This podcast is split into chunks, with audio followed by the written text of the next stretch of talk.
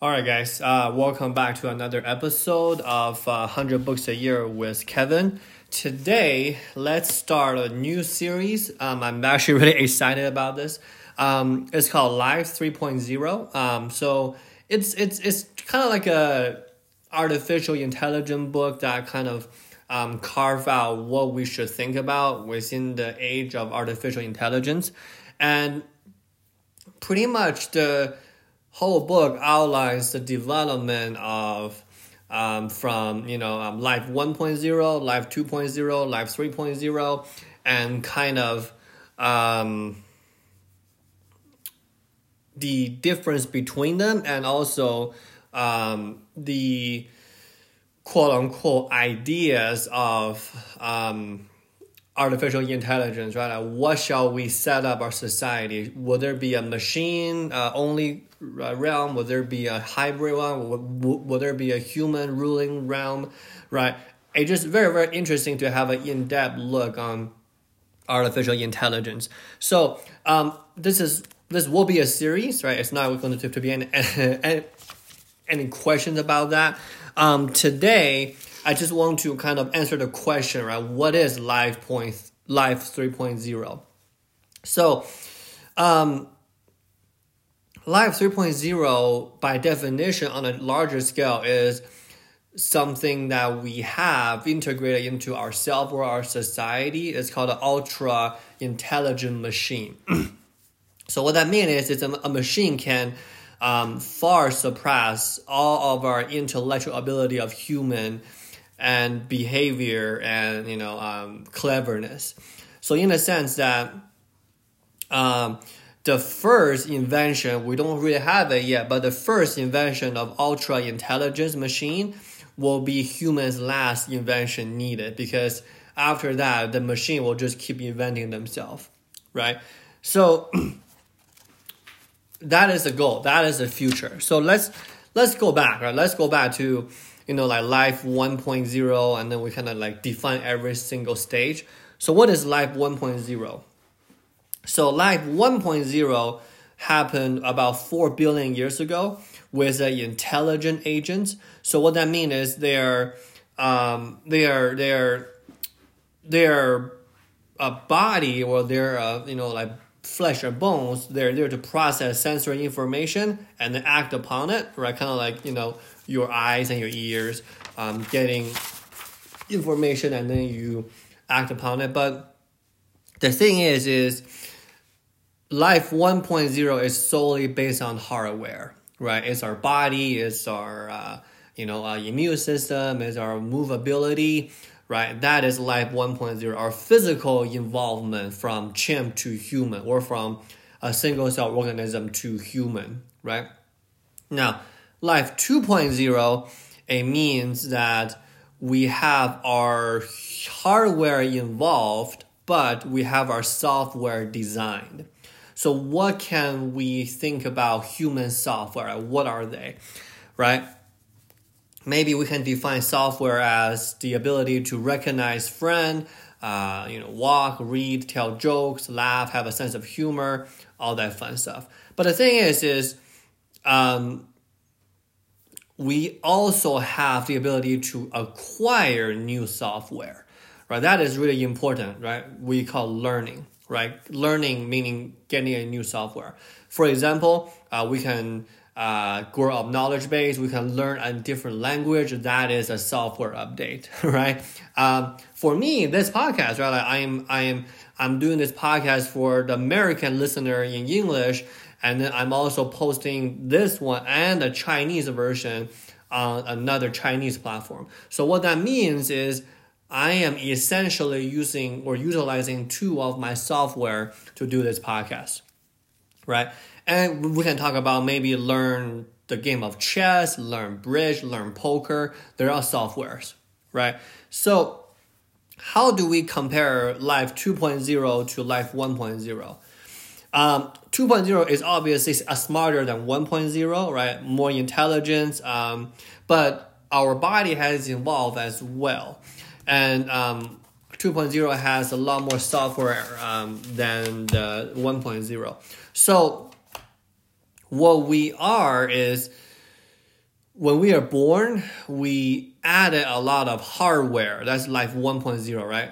You know, uh, growing from a fetus to a toddler to a teenager to a grown adult, right? So that is life 1.0. That that is the hardware upgrades. And then in the meantime, we have software as well. So humans are one of the only one of the only uh, you know uh, animal a species that can do both right? Chimp come closer but chimp doesn't really have that much of a um, software upgrade at least not yet right? So in a sense that um, most of our animal kingdom most organism on this earth they only do life 1.0 right? So another cool fact that i want to share is um, our software, like the our ability to upgrade our knowledge, is actually something that stores within the synapses of our neurons, right? So we are born with a very very rudimentary uh, software system, right? Like uh, maybe think about like a Windows XP or something, right? Or Windows ninety five uh, or uh, Apple Mac 2, right? Um, so we are born with our DNA, which doesn't really do much if you think about it, right? Um, there usually are, you know, you can sequence your DNA, and then if you put it in a computer file, that will be about one gigabyte. So that's what we were born with. And after that, the software just went on a boom, right? Like you know, you're you're learning new new languages and you're synapse firing. You can actually have a hundred thousand times so a hundred thousand gigs of information when you're an adult just storing within our synapses. I, I, I thought that's really cool. So in a sense that uh, like an infant cannot be born to speak English because they only have the software is only uh, a 2.0. It's only the genetic information by the DNA. So DNA really lacks the storage capacity in a sense, right? So and then compared to 2.0 to 1.0, we're actually more flexible, right? So we no longer really count our genetic information to involve. We actually update our software constantly, and um, really, really, and also have like a another reverse property as well. Meaning that okay, let's say uh, I I eat a bunch of peanuts and I got allergic, then I know I have a peanut allergy. Then I te- uh, teach myself not to eat peanuts anymore right? Okay, Life 3.0. This is the last part I want to cover today. So the definition of a Life 3.0 is that we can evolve hardware, we can develop software, but in a sense that we can de- design and develop hardware as well, right? So we are essentially free from the evolutionary shackles. We can um, do what do whatever we want with the hardware right? So if we uh, think about a biological evolution, that is life 1.0, right? We're thinking about maybe like a bacteria, right? And then human, uh, or we call the cultural revolution, right? The design of software, that's like life 2.0. Um, and life 3.0 will be a technological uh, evolution, right? If we want to like kind of like define it like a little bit more deeper, maybe we can say life 1.0 is like a bacteria, then a mice would be life 1.1, right? And if human, you know, uh, back in the uh, 1900s would be uh, life 2.0 right we're learning we're uh, you know getting ahead of ourselves in research and development right the mathematics science then modern human being in the internet age would be life 2.1 because we have cell phone we have internet all that fun stuff right so in a sense um, this entirety of this whole human progression, we are leading ourselves to life 3.0.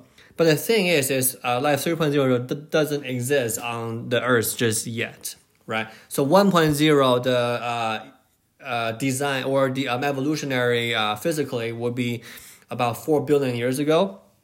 And the 2.0 is about a hundred millennia ago. Like you know uh maybe uh, i want to say since the middle century right?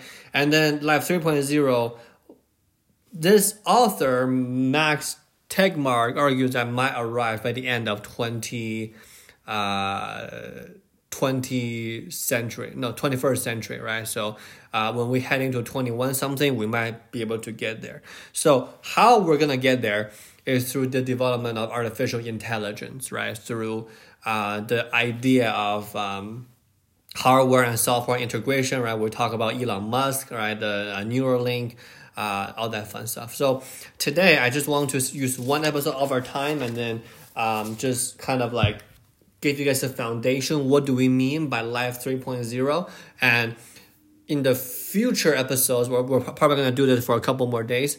Uh, let's dive in a little bit more deeper in terms of okay, what exactly is the guideline that we can have in terms of developing artificial intelligence? How will it coexist with our human society? And then we kind of go from there.